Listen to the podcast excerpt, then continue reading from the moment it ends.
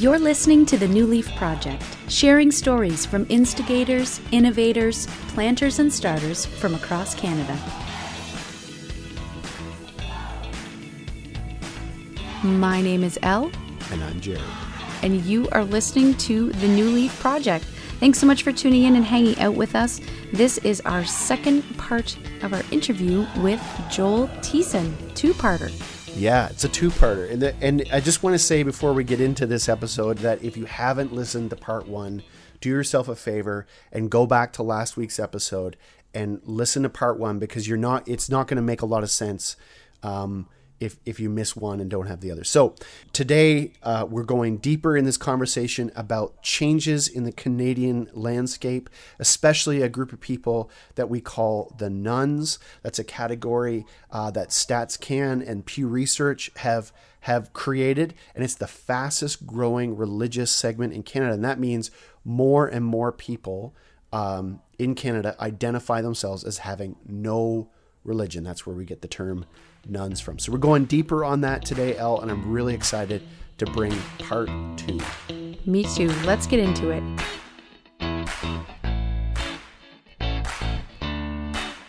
So it, it is interesting because there is a sense uh, currently, I think, that all we have to do is just kind of tweak the basic formula and people are going to come back to us. And, and you're saying that's actually not the case. Yeah, what tweaking will do is it will help to keep those who are there there. And that's valuable. I think, particularly as we think about our young people, uh, teenagers, young adults, etc. I think it's very important, and there's nothing wrong with that. I think it will help with transfer growth. People who are perhaps discontent in congregation A, they slide over to congregation B, or they've moved to a new city and are looking for a church. All Yeah. these things are very helpful on those fronts. Sure. But We're still only talking about 25% of the Canadian population. yeah, at that yeah. point. We're not talking about drawing people in from the outside. I mean, one of the the constant findings in sociological research around the world in different religious traditions is that people join religious groups more often than not because someone they know inside that group invites them into that group. In other words, it's personal ties and personal relationship with people that draws them into a group. So much so that people will join a group without even knowing what it is that they're really joining in terms of the beliefs and practices. I mean, they studied this in the 60s and 70s, the rapid growth of new religious movements in, uh, in the United States and Canada. And you would see all these people saying, you know, I joined because a family member or a friend invited me, and I don't even know much about these beliefs. And over time, they come to know more about those and become more ingrained within the religious tradition. But these things don't have to do with your preaching's more relevant or the, the, the music is, is better or whatever it is. They're all important. They're all important for helping people to, to keep them there uh, and to engage them in meaningful ways. But it's not as simple as someone who doesn't attend who's going to start because of those things. So it's almost like we have to think like missionaries. Yes. Like we're it's almost like going to at least on the nun side of the fence and Yep. maybe even among maybe we've got the uh, the the what do you Marginal marginally affiliated. yeah, yeah. Maybe we've got them wrong too. Yeah, And it's almost like we're entering a foreign country for sure. as as a person of faith, as a, as, as like a like a missionary. Yep, yep. I think this is a, an appropriate posture here in the 21st century in Canada. That uh, much like a century ago, we thought about sending missionaries overseas to places where, uh, whether in identification or actual behaviors, Christianity was relatively low. Uh, while yes, we do have higher than maybe some expect affiliation levels Christianity in Canada, that the actual behaviors uh, and, beliefs would suggest otherwise, and, and many different indicators. Uh, and so, thinking about this missionary framework, uh, I think, is a helpful way, theologically speaking, for this context. So can you go a little deeper on that? I want to know how does like let's think about that for a second. Yeah. Like what is it about a missionary posture? Yeah. Um, let's leave aside all the other challenges and Yes. baggage with that word, but how does adopting a missionary posture actually help you Yeah. in this kind of landscape? Yeah. Well, the first thing you do when you are entering a quote unquote mission field is to study and understand the local culture and dialect. And I think understanding how the religious and cultural landscape is changing in Canada and what is actually going on and how do people think about the world if religious nones are growing as rapidly as they are to understand what is their framework what is their reference point that actually sets them apart in some significant ways from marginal affiliates and active affiliates how do marginal affiliates think about the world? What sets them apart? Uh, i think that that posture of studying and understanding the culture uh, opens the door to have hopefully have the ability to engage these different groups in their own terms uh, in ways that are relatable and understanding within that paradigm. And I think in ways that will challenge, particularly those who have grown up within Christian contexts, who are very familiar within that world, will probably challenge a number of starting assumptions that we just assume, well, all people want the things that Jesus mm. offers, or all people want the things that religious groups offer. And we may actually find out, as this book uh, reveals, that religious nones say they have meaning and purpose in life quite apart from religion. They don't feel like they're missing anything. They provide concrete examples of devastating loss in their life, of losing a family member to an accident, to uh, an illness, and never thinking once to pray to God, never thinking about life after death, who describe it in very straightforward terms uh, of, of a humanist orientation. We live and we die, and these things happen and there's nothing I can do about that. Yes, I uh, I grieve. Yes, I gather together with friends and family to process in these experiences, but there isn't this sense that religion somehow has uh, the the only approach to handling these kinds of issues. I think understanding those perspectives from the other's perspective could help in that posture of coming to the Canadian setting as a missionary. So hold on, you, what you're saying is that uh, church folk. Yeah We've been focused on meeting the needs of 25% of the population and basically 75% of the population. I get you said the marginal group is about uh, 40 to 50, yeah. For okay.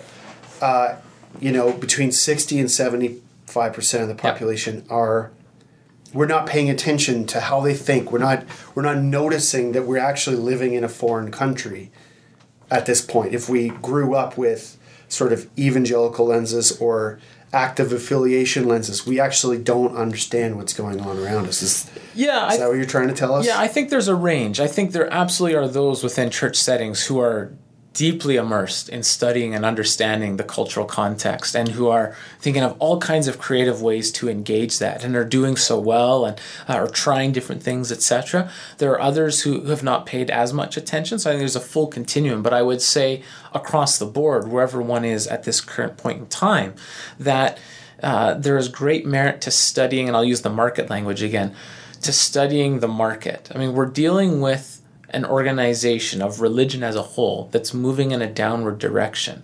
And any organization knows that if you want to uh, not just survive, but you want to thrive, you need to understand what the market is telling you and to try to engage that in wise and sensible ways to know the language and perspective of those outside of your organization who you potentially want to be part of your organization.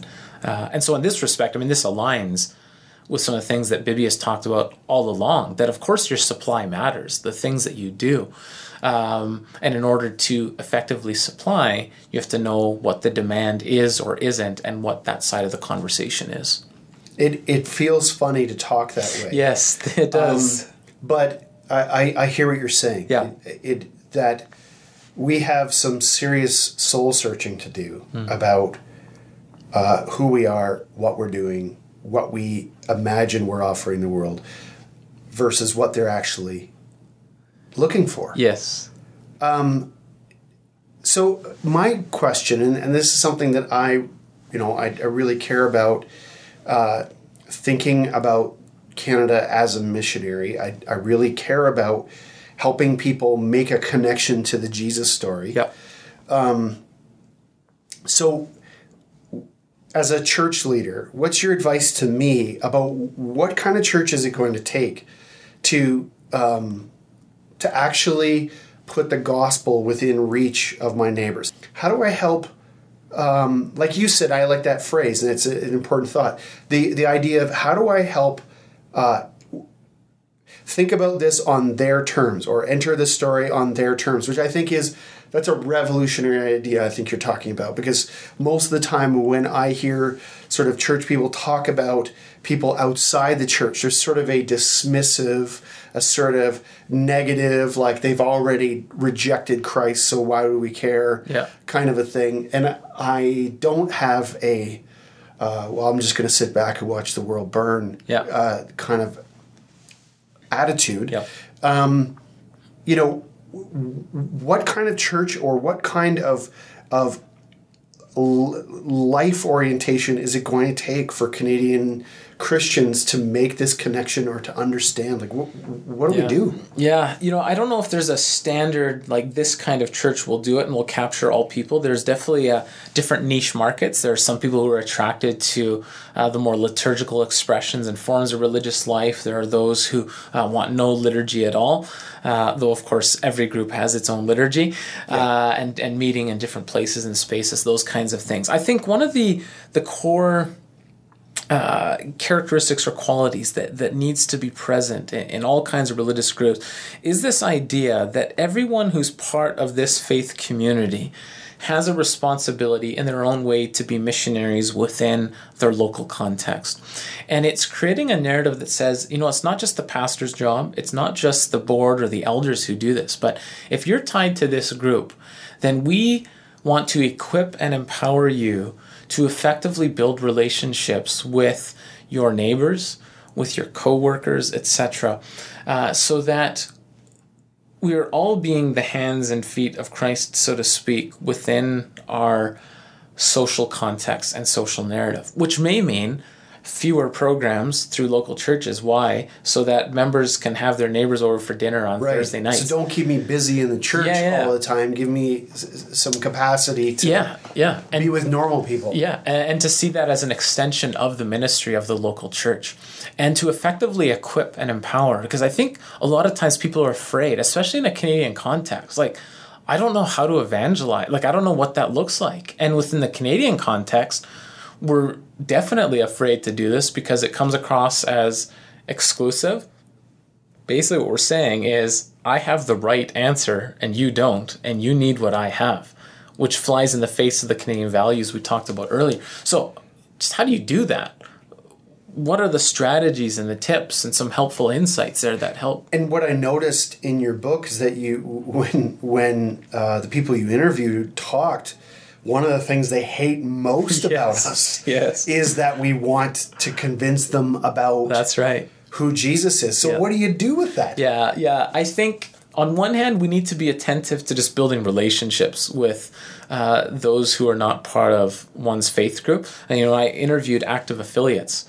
Most of them, their closest friends are people who attend their church or another part of, a, of another religious um, congregation and such, which means that people who are attending regularly are not that engaged on the whole with people who are not part of their faith communities.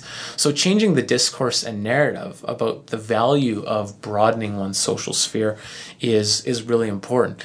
But then there are the theological things, and this is the limitation of sociology and the social sciences that the Spirit of God can only work in the ways that the Spirit of God works. These things cannot be reduced to numbers or to mm. what social scientific studies tell us. And so, by that I mean, the Spirit of God will or will not work in spite of our Canadian cultural narratives, in light of our uh, abilities or inabilities to effectively engage those around us. You're us. saying we have to have actually more faith in God. Well, it, it- you know what? This is perhaps the biggest leap of faith that we ever need, uh, because there are a lot of cultural and contextual things that make it very difficult. And being the good, nice, polite Canadians that we are, we're afraid to actually tell people about the gospel.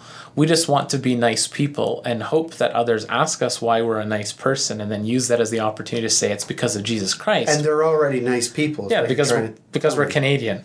Canadians are just nice people. I I think I'm a pretty nice person, and I couldn't tell you the last time someone asked me why I'm a nice person.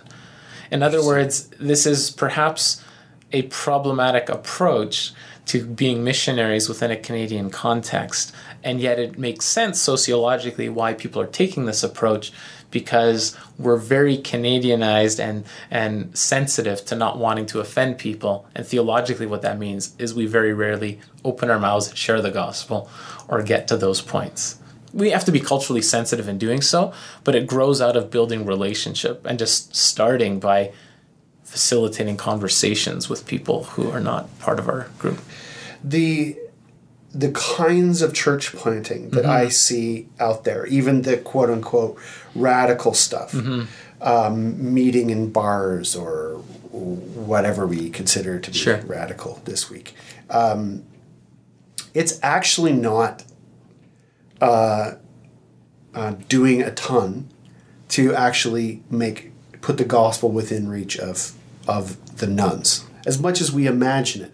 It seems it's directed again at it's more of a a lot of re- church planting right now feels a bit like it's it's on the retention side Sure. of of the equation of preventing young uh, disgruntled evangelicals or disgruntled whomevers from leaving the church. And I, I think there's a, a certain amount of legitimacy, but there's sort of a there's sort of a legend about church planting in Canada that I think is is actually unhealthy and keeps the status quo in place. So tell me what like you wrote a blog post about this recently. So tell me what's what what's the bee in your bonnet about this? Yeah, yeah.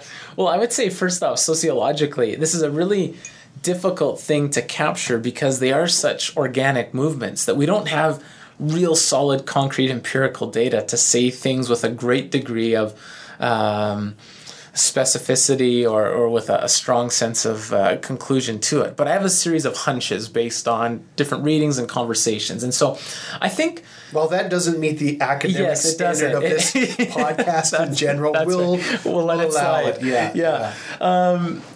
I, I think there definitely is this reality that a, a number of different initiatives are emerging and uh, are on the surface look very different and, and fair enough uh, that tend to capture um, either these individuals who have left evangelicalism have had bad experiences and completely justified in their perceptions, to be quite honest, um, for whom this captures that kind of niche market. And so, if that's the niche market, then I think it's actually being fairly successful and effective in drawing these kinds of individuals. And some could say, well, that is an important evangelistic tool because we have people who are for all intents and purposes not plugged into a community who now are. And so they see that as a valuable thing. So so fair enough in in this respect. Uh, i'm not sure that there is as much of an impulse even if it's the desire whether it's a reality of engaging religious nones. So i, I go back to the point i made earlier about the number one reason a person joins a religious group is because someone invites them into that group if people are not coming to the existing churches or structures, etc., because people are not inviting them into those contexts, why would someone suddenly begin to invite people in this new context? When, for all intents and purposes, a lot of the same kinds of things, rituals, dynamics, it's kind of massaged slightly different in different ways, but for all intents and purposes, a lot of the same realities are actually at, play there. Um, so I'm, I guess I'm, I don't know if skeptical is the right word, but I'm, I raise the question of why do we need to necessarily start all of these new initiatives, starting with the premise of building relationship, etc., when you could do that within the existing structure? If the goal is to actually reach those who are not at all connected within the gospel story and narrative. And so it's a it's a question about how we utilize our financial resources, right? Because a number of denominations are are pouring a lot of money into starting these uh, different initiatives, or we we send someone into a, a new city and say, go work at a coffee shop, build relationships, and plant a church why couldn't one do that within their existing context where they have perhaps three, five, ten years of relationship building experience with people there and try to leverage those given the amount of time it takes to build new relationships, etc. And so it's it's a sociological and a theological set of questions that gets us to think very carefully and critically. I'm not opposed to church planting at its core. I think churches that plant churches, there's a there's a good model there because you have the established base in place you have personal relationships that are there that you can leverage rather than starting from scratch. You can try new ideas innovations etc but uh, i'm i'm less convinced i suppose of this is the brand new freshest idea that's out there. We need to do this and we're going to draw all of these these people in. Um, i'm not sure that it's necessarily yielding the particular kind of fruit that people anticipate it will uh, will yield in the end. And so I, yeah, I, I just raise a series of, of questions more than anything, more than a conclusive, definitive statement that says these are therefore not good. I'm not saying that. So you're not. I mean, you're not saying you're against church planting. You're just saying that if if we imagine that, or at least this Yeah. is what I'm. I'm Sure. I, I agree with you. I think if we imagine that the church planting we're doing right now is categorically or fundamentally uh, completely brand new, I, I I think we're we're missing the boat. I think the kind of church we're going to need to be as this trend continues in Canada um, is is is going to look fundamentally different than than what we've what we've come to know as church. I I, I honestly have no idea what it's going to look like. I wouldn't even dare to guess, but I feel like we need more truth telling Right. about uh, what we're actually doing. Many of the church planters that I've met, uh, one in, in particular, said, I thought that I was going to be reaching out to 18 to 35 year olds who didn't know the first thing about the church and Christianity and had no background. And what I wound up with with was 18 35 year olds who had gone to church, Yeah. basically believed, but were angry or injured by the church. And I, I he saw it as legitimate ministry, and I agree Yeah, with him for sure. that it is, but it's not solving the riddle Yeah. of of the nones. The the it's it's still talking about that 25% of Yeah. the Canadian population. It's not talking about the other 60 to 70%. Yeah, yeah. I mean, I could say so many things on on even comments you've observed there of like even the the idea of targeting an age group 18 to 35 theologically speaking, I think it misses out on a fundamental intergenerational component that spans all of scripture. And to build congregations on these specific age demographics misses a fundamental theological hmm. idea of passing the faith on. And sociologically, we know that passing the faith on from one generation to the next is an important part for groups to thrive in the short and the long term. Uh, to have the 20 year old who's learning from the 50 year old, who's learning from the 80 year old, and so forth, that these are invaluable organizational principles and theological principles for effectively passing on the faith. And so I, I become small c concerned theologically of the kind of theology that we're passing on by saying we are going to be an 18 to 35 year old church. It doesn't mean that we don't have some age specific things absolutely that are necessary within congregations. But if we parcel out this particular group, because what's going to happen is they're going to get married and have children in five, ten years from now, and that's going to change the dynamic. So having uh, a more wholesome approach to this intergenerational approach to ministry, I think, is vitally important sociologically and and theologically. There, Well, I think it's one of the very few, the church is one of the very few places where Yeah.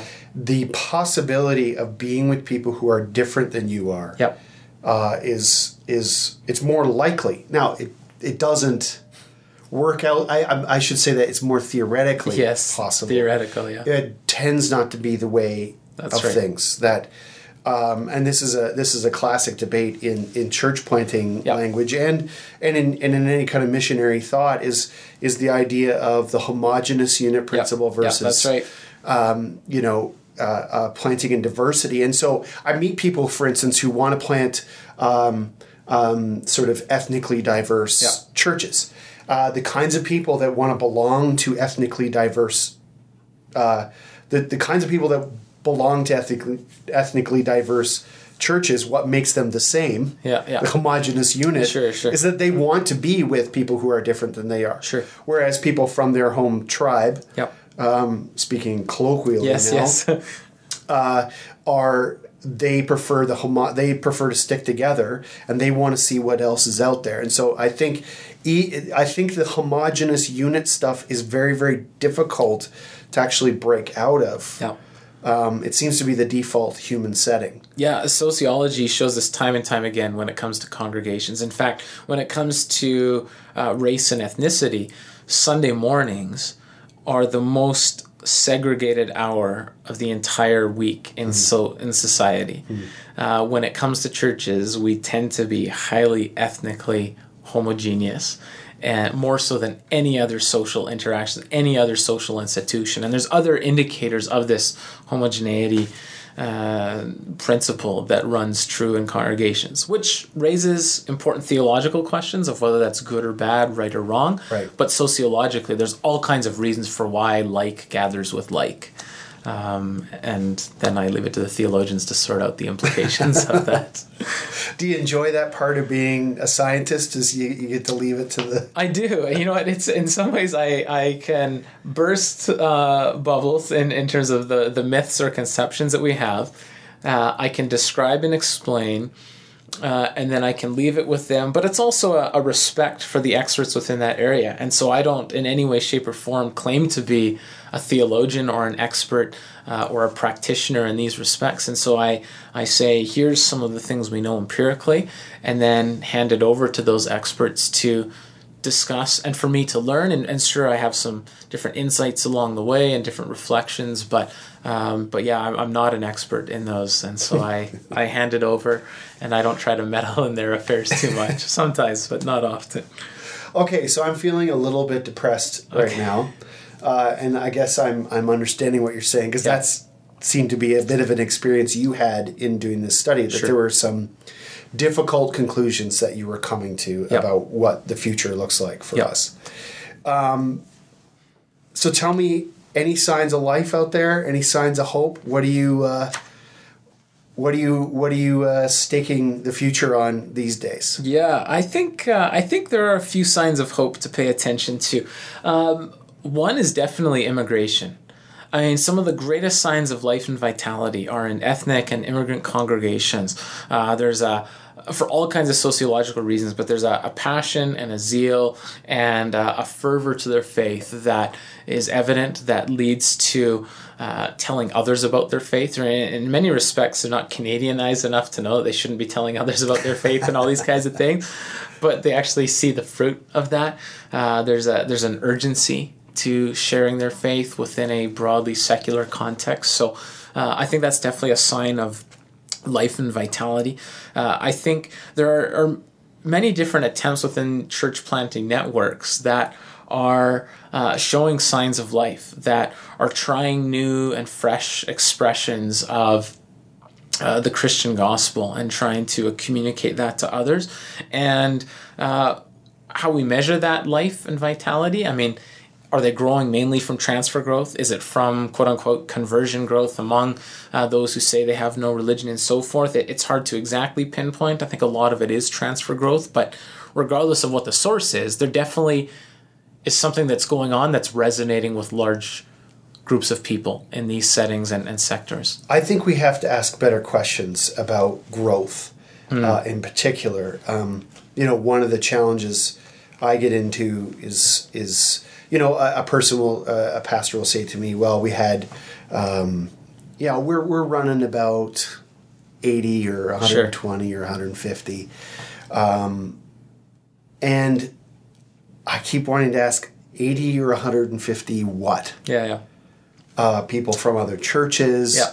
from other traditions? Yeah. Are they are they like where are they coming from? And not that there's good people and bad people to have come into your church, sure. but that we need to do a better job of asking these questions in depth. Yeah. To say, uh, because if we want to be a church for the whole country, uh, we have to be serious about who is showing up, and if there is a group that's absent, then I think we have a really serious missionary problem on our hands that we have to do something about. We have to pay attention to. Sure. Yeah, there there are a couple of studies that show that in most congregations across Canada, uh, only about 10% of those who are sitting in the pews are by definition converts to the faith, who didn't have any religious background uh, or who actually converted from another religion. And I'm not talking about once was a Catholic and now is a Baptist, I'm talking once was a Muslim and now is a, and so forth. Uh, that only about 10% fall into that category. That's the church that has 5,000 weekly attenders or the church that has 150 attenders. The rest come from birth, having children and keeping them, mm-hmm. and transfer growth, which, depending on your perspective, uh, might be a good news or a bad news story. But I think descriptively, it shows that uh, it, it's not as prevalent as we think it is, which opens the door for all kinds of opportunities. When I when I think of uh, creative people who are on the ground, who are trying different initiatives, etc. Who are, I think this creates a great opportunity to say, okay, here's an untapped group, so to speak.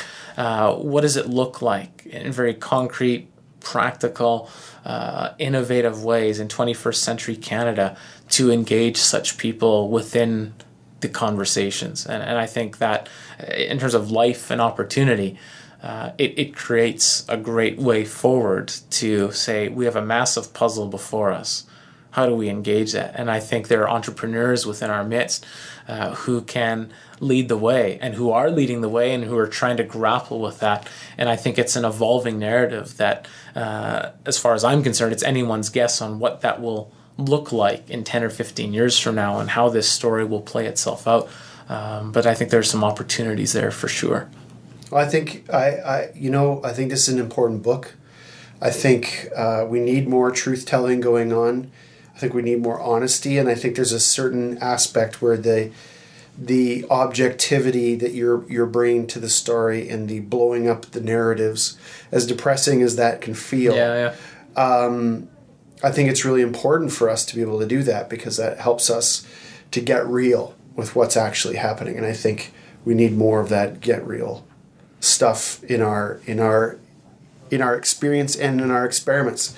So, Joel, thanks for uh, being with us. Thanks for sharing your truth with us. The book is The Meaning of Sunday uh, The Practice of Belief in a Secular Age. Uh, I've got a lot out of it. You should go pick it up out there on the interwebs. Hmm. Uh, it's available Amazon.com and all those kinds of places? Yeah, yeah. You can go to Amazon.ca, chapters.ca. You can go to my website, joelthiessen.ca, and uh, available through there as well. Okay. All right. Thanks a lot. We good? We're good. Thanks, right. Jared. Thanks. A pleasure. Thanks so much to Joel for that great interview, for giving us all that time and that great content. Great two part interview uh, that we were able to have with him, and really happy to have been able to share it with everyone yeah, I'm really excited by um, all the stuff that Joel is doing. This guy uh, is doing all kinds of really important research in the Canadian context, um, and uh, he's one of those rare birds that just that's doing something that, that we need to continue to pay attention to. So, if you'd like to connect with Joel Thiessen, you could do so at joelthiessen.ca. Curious how to spell Thiessen? Uh, it's not that hard. We'll have that link in uh, in the podcast um, description there on our website. Um, Joel is currently working on a project called Flourishing Congregations, and uh, that's that's just getting rolling uh, uh, this year. And so, stay tuned for that because there's going to be panel conversations and things happening in your area. So, go to joelthiessen.ca and um, and you'll find uh, links to all that kind of stuff. Thanks so much for tuning in and hanging out with us. We will see you next time here on the New Leaf Project. Thanks for listening to the New Leaf Podcast. You can find us on the web at newleafnetwork.ca or head on over to our Facebook page, New Leaf Network. We have events, workshops, and conversations happening all the time we would love if you could join us as we share the stories of planters and starters all across Canada.